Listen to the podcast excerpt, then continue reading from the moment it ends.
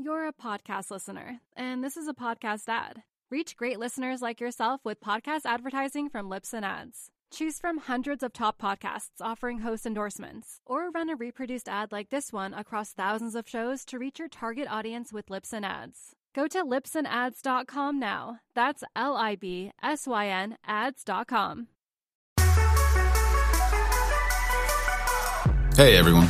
If you like this podcast, you should check out the full finance journey at real vision dot com slash R V pod to get the full view of what Real Vision is all about. A video on-demand platform you can watch anywhere. Our members get daily videos and analysis, plus access to more than three thousand videos for beginners and experienced investors alike, and live events online. You'll join the most thoughtful community in finance. More than three hundred thousand people who trust Real Vision to be the anchor to truth in the financial world.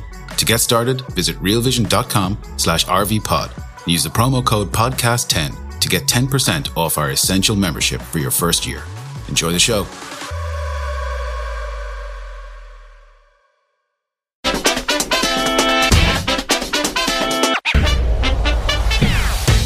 Happy Friday, folks. I'm Andreas Steno sending to you live the twelfth of August. This is the Real Vision Daily Briefing, and um, it's been another amazing week in financial markets.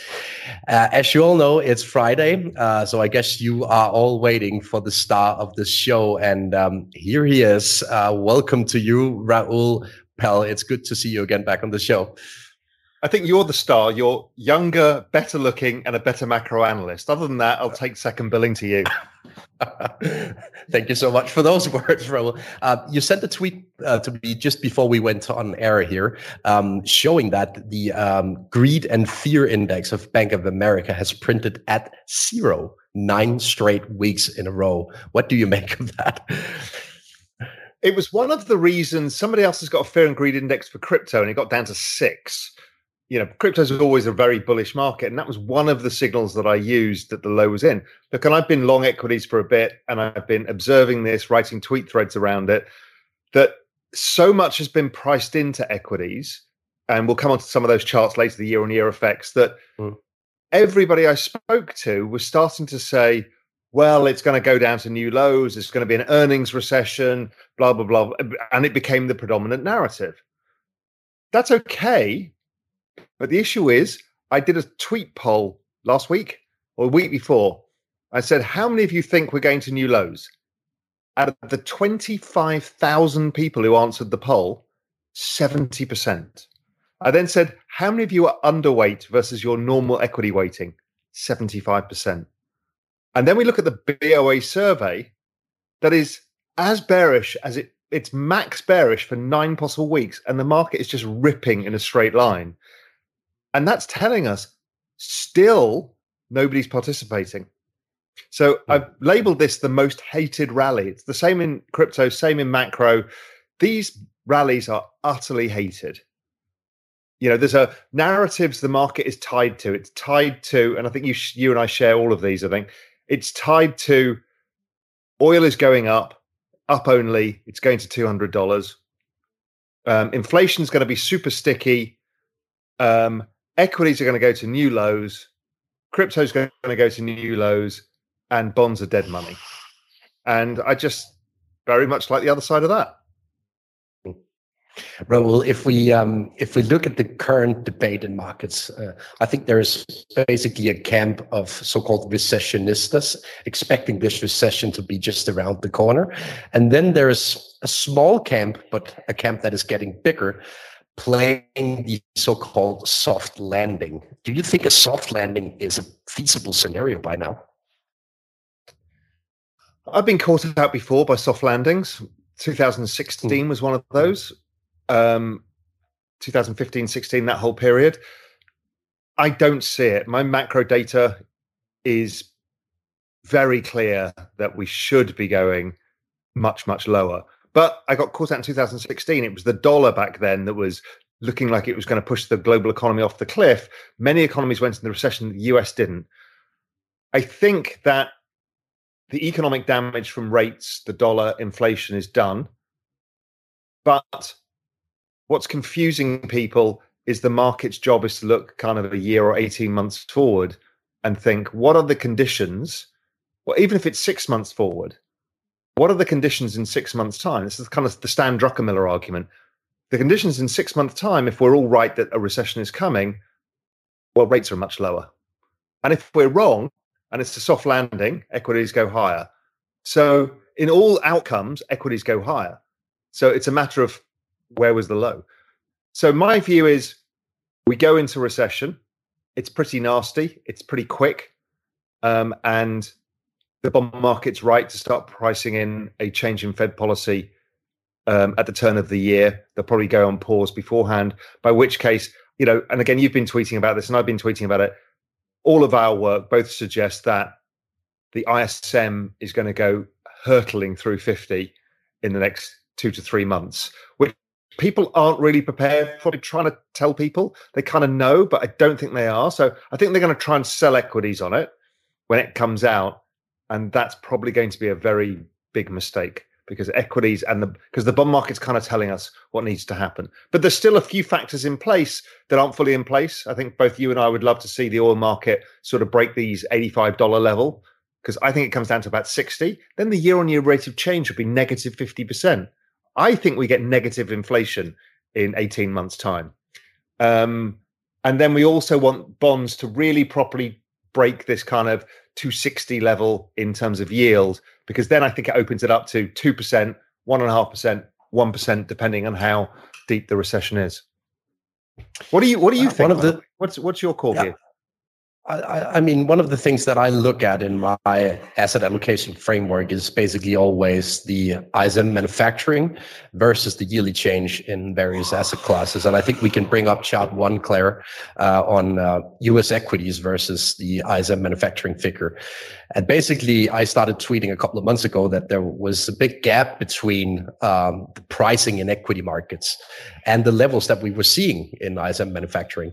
It may go much lower, but the The equity markets were sort of front-running this um, uh, the development ahead of it. While if you look at the same chart for the bond market, the bond market is not yet aware that the I S M manufacturing will fall off a cliff.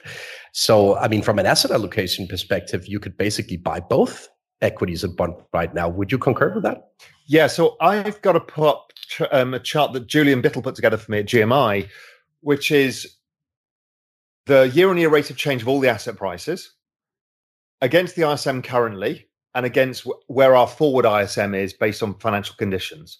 The forward I S M goes down to forty and bounces. It would suggest it's a nine-month lead. It would suggest that I S M starts bouncing in Feb or March next year. So that is we've got the, the worst to come. Now, if you rank all the asset classes, what I call exponential age stocks, which are the, um, the um, further out growth names, were pricing I S M at thirty-eight or thirty-seven. So they were super pricing in a recession, excess pricing in. NASDAQ was about forty-two. S and P, wherever you've got it, is forty-something, forty-five, forty-four. Mm-hmm. And then bonds were at sixty-three. It's like, wow. Now, it's happened a couple of times before. Um, once was two thousand eight. And I think it was, again, not sure when the other period was, but it has happened. And the outcome is always that bond yields utterly collapse because they get stuck with the inflation narrative for a while. And then eventually that narrative flips as the growth narrative comes. Usually it's when the I S M crosses fifty, bond market goes, I'm sorry, we got that bit wrong. The Eurodollar market's been much smarter. It's like, no, no, no, you bond market guys, you got this wrong. They're going to have to be cutting rates. But the bond market's still struggling to try and decide, is inflation going to be stickier? Do we therefore need to price it? I don't think it's going to be, and that's why I'm proudly wearing my Buy Bonds, Wear Diamonds t-shirt, because that asset allocation, I, I would just buy NASDAQ, buy bonds. Or mm. even more extreme, if you want to go further out the risk, risk curve, I think the best trade in the world right now is buy crypto, buy bonds. You, you could argue that the reason why we've seen this big divergence between bonds and, for example, NASDAQ versus the I S M manufacturing is this more or less unprecedented uh, inflation pressure that we see right now. But given uh, the inflation report that we've seen this week, would you then argue that it could be seen as a trigger for the whole psychology around inflation in markets, Raoul? Yes. Yeah, so we all go back and look at history But the hard thing is, it's hard to remember the psychology of the period. All we've got is the charts that's left. So the psychology now is there are two big weights on the market. One is the inflation narrative. So when you take that away, the market's going to rise. The other weight is, what does the recession do to the market? And people are looking at recession as, recession is when earnings collapse, therefore there's another leg down to markets. They could be right. You know, none, none of us owns a monopoly on the truth here. We're just trying to probabilistically frame it out. And probabilistically, I think that the markets in this current world, which is a post-interest rate world, essentially, they know that the outcome is only one thing, which is stopping the increase of, firstly, stop the rate rises at no level at all. I mean, it's barely anywhere. Next is to stop the balance sheet. Then is what? It's three rate cuts and you're back to zero. So therefore, anything, you know, most recessions, you need about five hundred basis points of rate cuts. So what we've tended to do is use Fed funds down to, to zero and then use the balance sheet for the balance, because there is a rough equation, or so the central bank thinks there is. So therefore, the markets, if there is a recession, have to price five hundred basis points somewhere within this. And they're just forward looking and saying, well, you know, the, the cowbell, more cowbell is coming. And it's probably right.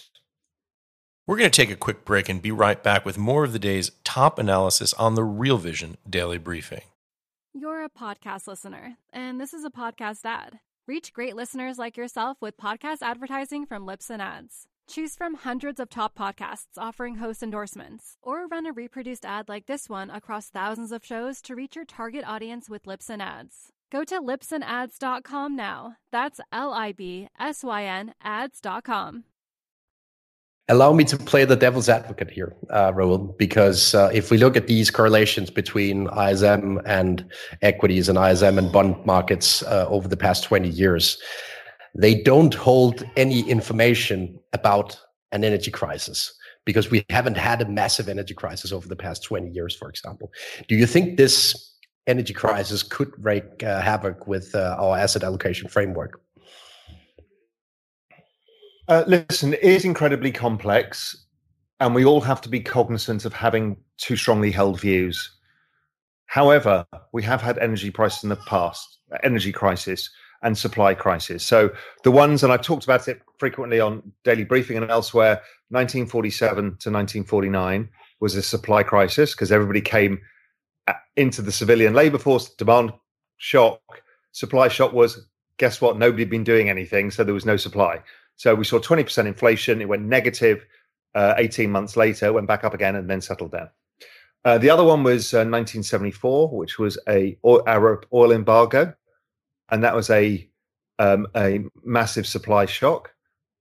Obviously, the economy went down the toilet, and the equity market went down the toilet. The moment inflation turned around, equities ripped higher. So we've had the inflation tipping down. Then the other times where we had inflation, but not necessarily an energy crisis, are interesting. One was nineteen eighty-two, which is, you know, Volcker, the hero kind of narrative that goes on. Well, when we raised interest rates to eighteen percent, everyone's like, he crushed the markets like a brave man. Yeah, the equity market went down twenty-seven percent and shot up like a rocket ship all the way till nineteen eighty-seven. Um, the next time we saw inflation behind that of nineteen eighty-two was nineteen ninety. nineteen ninety, the I S M collapsed to thirty-five. The Fed were raising, uh, were cutting rates um, eventually, but what happened was the market went down twenty percent only. So we've got a recency bias going on here. The recency bias is two thousand one, two thousand eight. Inflation is going to be driven by this commodity supply ignoring demand. We've had examples in the past that are very clear to look at that seem to not be consistent with that. So there's the one analysis, the one only ever, was why inflation went up in nineteen seventy-seven through to nineteen eighty-two, right? That's what's in everybody's head. You see, it's going to come back from the money printing. They're all going to pay the price. that was the glory days of gold and the glory days of the commodity investor. You know, that whole thing is a narrative construct that was driven by demographics. It was never driven by some monetary inflation issue. It was driven by demographics. And so that demographic thing is not here today. So the probability of this. So again, I go back to another argument to add to that is, okay, we had a massive demand shock in, shock in commodities, but no supply shock in the two thousands going into two thousand eight, because China came in, right? The biggest demand shock in our working lifetimes. Commodities ripped. I mean, they all doubled and tripled. What was inflation over that period of time? If you just said, if I said all commodities are going to go up three hundred percent from here, what's inflation? Everyone's going to go, it's going to be fifteen percent. You know, it's the end of the world. Gold is going to be at infinity. They've destroyed everything. The answer was about two and a half percent. Because it's the rate yeah. of change that matters. And it's not just commodity prices. So then we talk about rents, owner equivalent rents. They're slow and sticky, but the housing market's falling apart. And they're linked to mortgage rates. They have to be, right? Because most people have a mortgage, rent out the property. Mortgage rates are coming down. And if we're both right that bond yields are going to come down, then mortgage rates come down. So that stickiness is what plays out in eighteen months' time when inflation is back to zero again, in my view. So I don't see that probability. I spent a long time thinking about this, and I wrote a big kind of rebuttal in G M I um, last month on this whole thing, because I, you know, I take it seriously because there's a lot of really good people I really respect with this view, and I just wanted to approach it and say, is this the most likely outcome or not? Without ever saying it's never going to happen. And I just came to the conclusion from all of the work that I did, kind of hundreds of hours of this stuff, is like, no. Let, let's have a look at the uh, epicenter of the energy crisis, namely Europe. Uh, I've been talking to a lot of fund managers recently, and um, they all seem to agree that Europe is stuck in a massive mess. But obviously, we always need to assess the market probability um, against the so-called um, assessed probability from those experiencing uh, these moves in the market, right? Uh, so what I'm trying to say here is that if the sentiment is extremely negative in Europe, then it may be worthwhile buying into Europe, even if we all know that a recession is upcoming. So I think we can bring a chart up on the screen um, showing the German G D P versus the expectations index uh, from the I F O survey. So basically an equivalent to the I S M in Germany. And it looks absolutely terrible, Raoul. But could you still buy into European equities despite this? Well, what you haven't done is put the DAX on that chart. So the DAX year on year, I don't know what it's down right now, but again, it's priced in quite a lot. So the issue is, is if it's priced in quite a lot, then what is the probability of a change?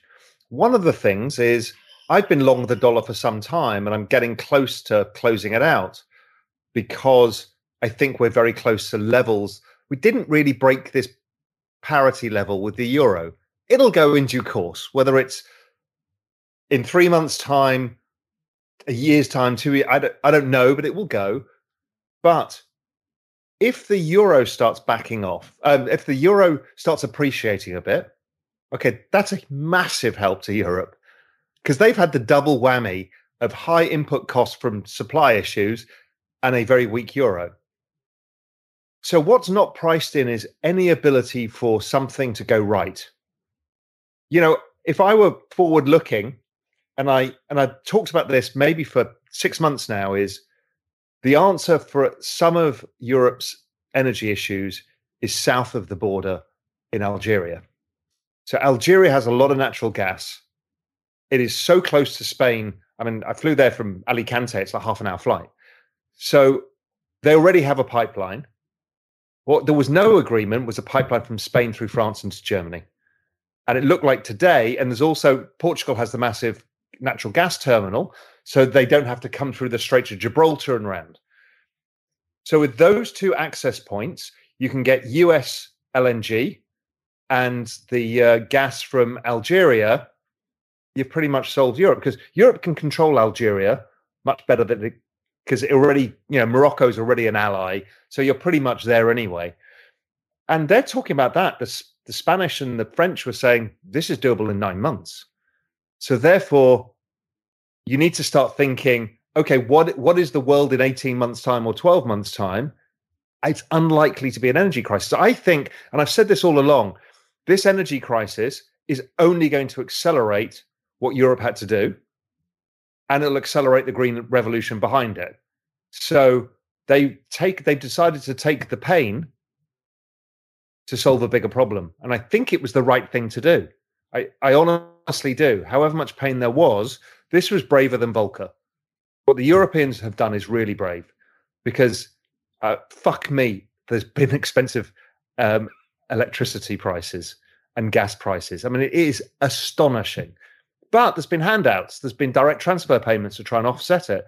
You know, I, I don't think the Europeans have done anything wrong here. And I think at the end of it, Europe's in a much better position. Mm. I would probably tend to agree. Um, and um, I also decided to go long euro versus dollar myself this week. Oh, you have? As a consequence. Yeah, as a consequence of this. So I wanted to play a soundbite for you, Raoul, uh, in yeah. relation to this debate on Europe. It's from a debate I had with uh, Wouter Jongbloed yesterday. Um, he's the uh, chief policy risk advisor at Exante Data. Uh, he's extremely knowledgeable around um, German policy, for example, but also Dutch policy. So a couple of the core countries in relation to this natural gas crisis. So let's Let's listen to his um, viewpoints on the, uh, this energy crisis and get back to the discussion. I think the, the European Union itself did a uh, very bold thing in trying to push through a fifteen percent consumption cut. So yes, it's been focusing on getting supplies in place. It's been pushing its member states to make sure that supplies are in place. The member states themselves took responsibility, and each and every member state is pushing to somehow get more gas supply in.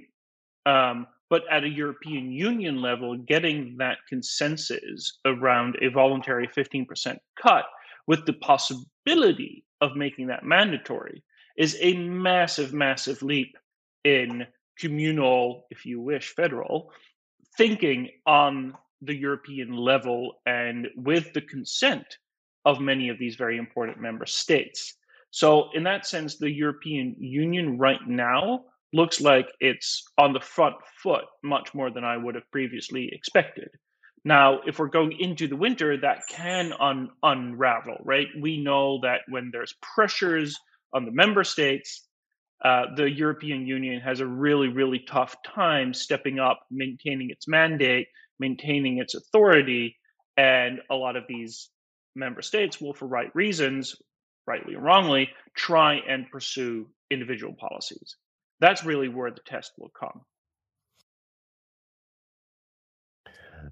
The entire interview uh, between Wouter Jongbloed and uh, me will uh, be live on air on Tuesday on the Real Vision platform.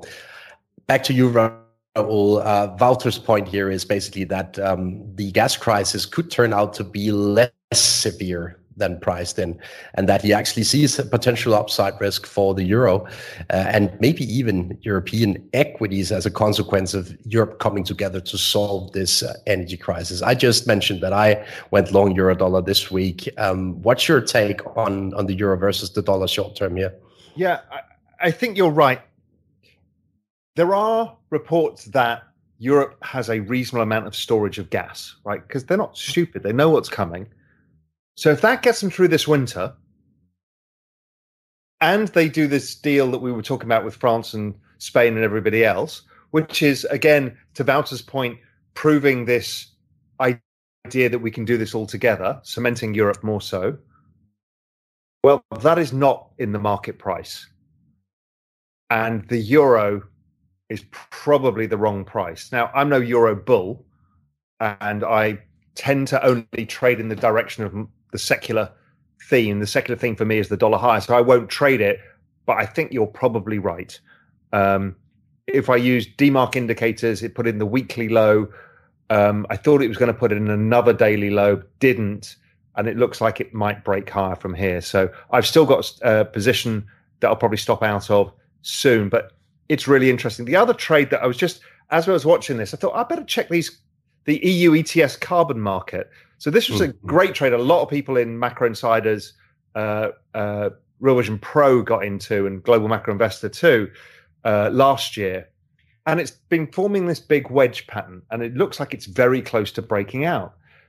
So what, what it's saying here, again, it's a really interesting thing, is the Europeans have said, yes, we like the Germans have said, yes, we're just going to turn the coal power back on for now.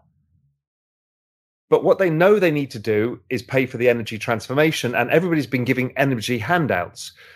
The carbon credits are like, coal power guys, we've just given you free money, you're going to pay it to us back, and we'll distribute it to the states.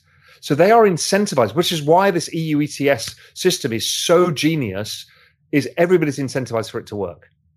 And so I think that, and I'm just looking at the chart, and I hadn't looked at it for a bit. I was thinking it was going to form this pattern. If it breaks out of here, and I know people who follow it at home, you can also use K R B N as the E T F, works pretty well.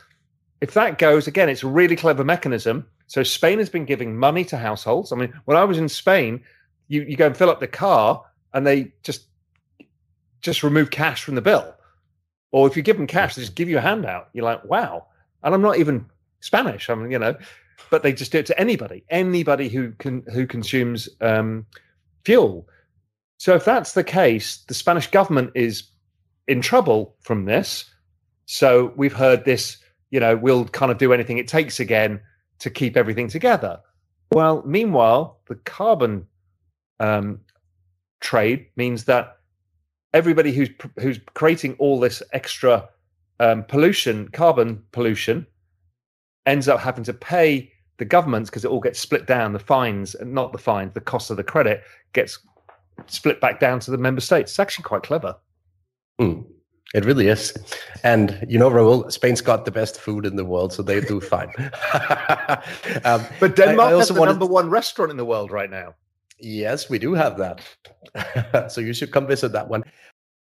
We're going to take another quick break and be right back with more of the day's top analysis on the Real Vision Daily Briefing.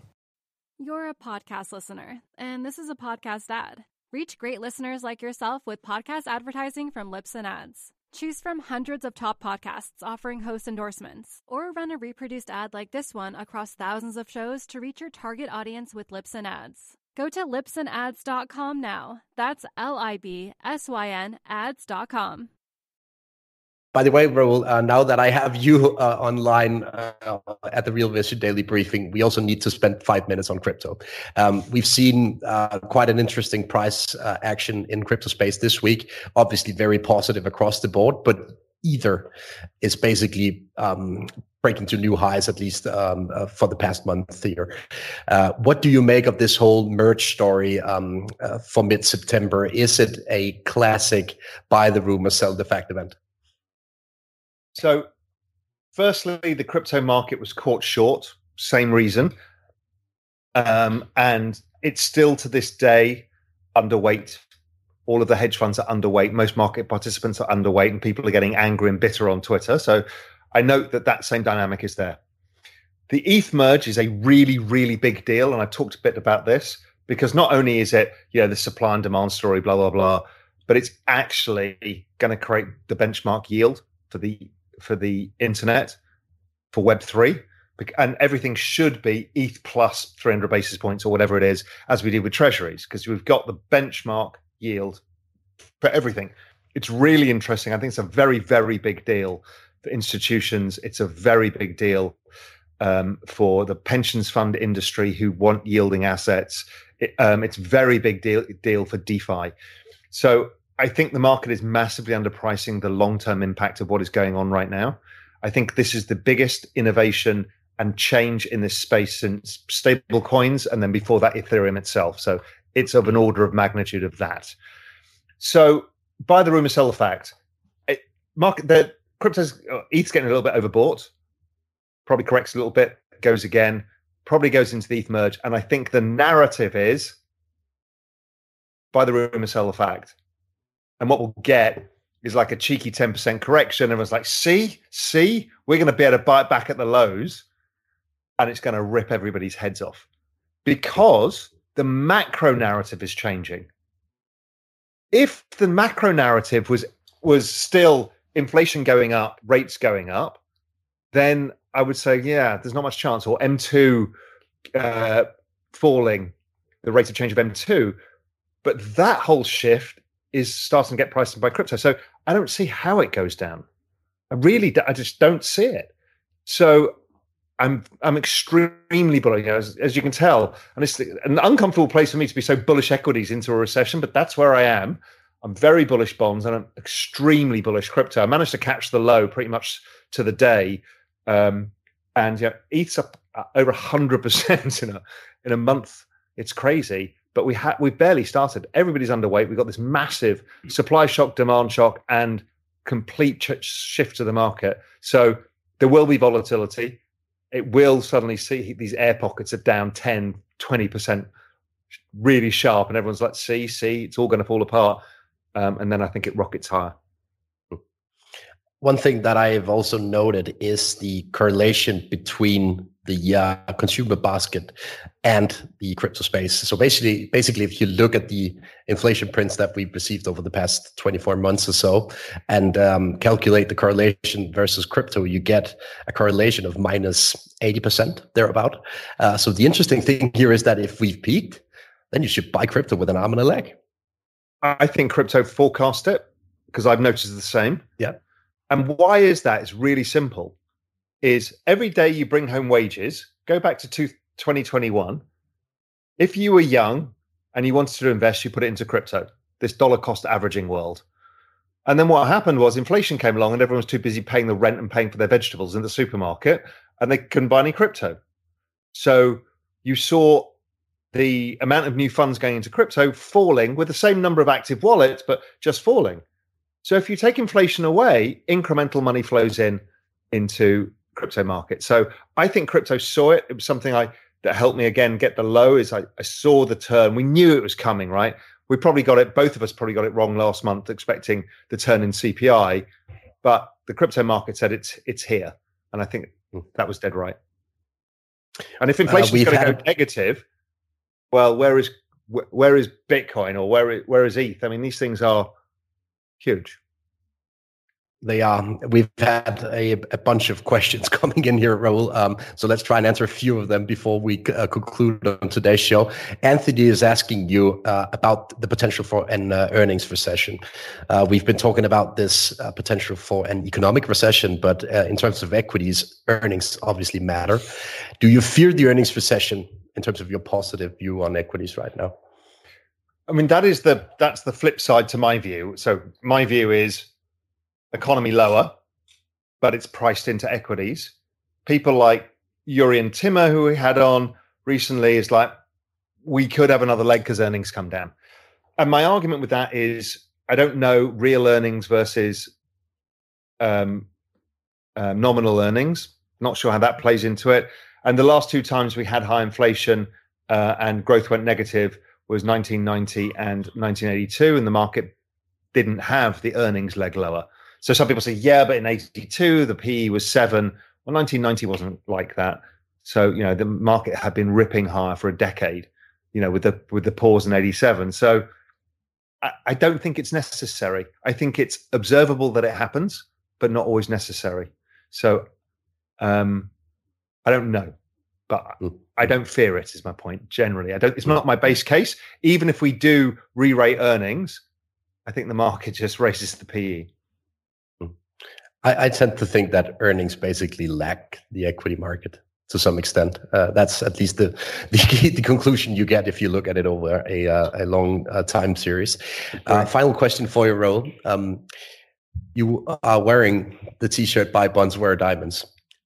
We have a question from the audience: which bonds, Euro- European or U S bonds? Well, I think European bonds are probably a good buy. Um, mm. I just, it's just easier for most people who watch this. Um, to just buy U S bonds, and because you can do the, the E T F of T L T, mm. you know, those was around markets. You know, we all love the ten-year Treasury bond future. You can get leverage, and you know, you can. You know, that's where most of us in the markets in macro land have made our careers, is trading euro dollars and um, ten-year bonds. Yeah, I used to trade a lot of bonds, but less so because European interest rates haven't moved a lot. But yeah, I mean, You can buy any of those. Doesn't really matter. You can even buy, you can even sell dollar yen, as as um, Weston said, because basically yields back off, the selling of yen decreases, and so the yen rises. Um, so there's a number of ways you can skin the cat, as it were. Raoul, you know, I've made it my trademark to always conclude the daily briefing with a meme. Uh, and today I asked my Twitter followers to come up with the best meme on the European energy crisis. And we had a, a load of great candidates, uh, but let's bring up the winner uh, today. Uh, I simply loved this meme uh, showing a, a painting uh, of a woman receiving her electricity bill. Uh, oil on canvas, it says. Um, I think it was lovely. Um, Raoul, it was great chatting to you. Have a great weekend. And you, and to everybody watching as well. And good luck out there. Let's see what next week brings. Yeah, exactly. Thanks for watching out there. Maggie Lake, my colleague, will be back with Michael Guide on Monday. Take care out there.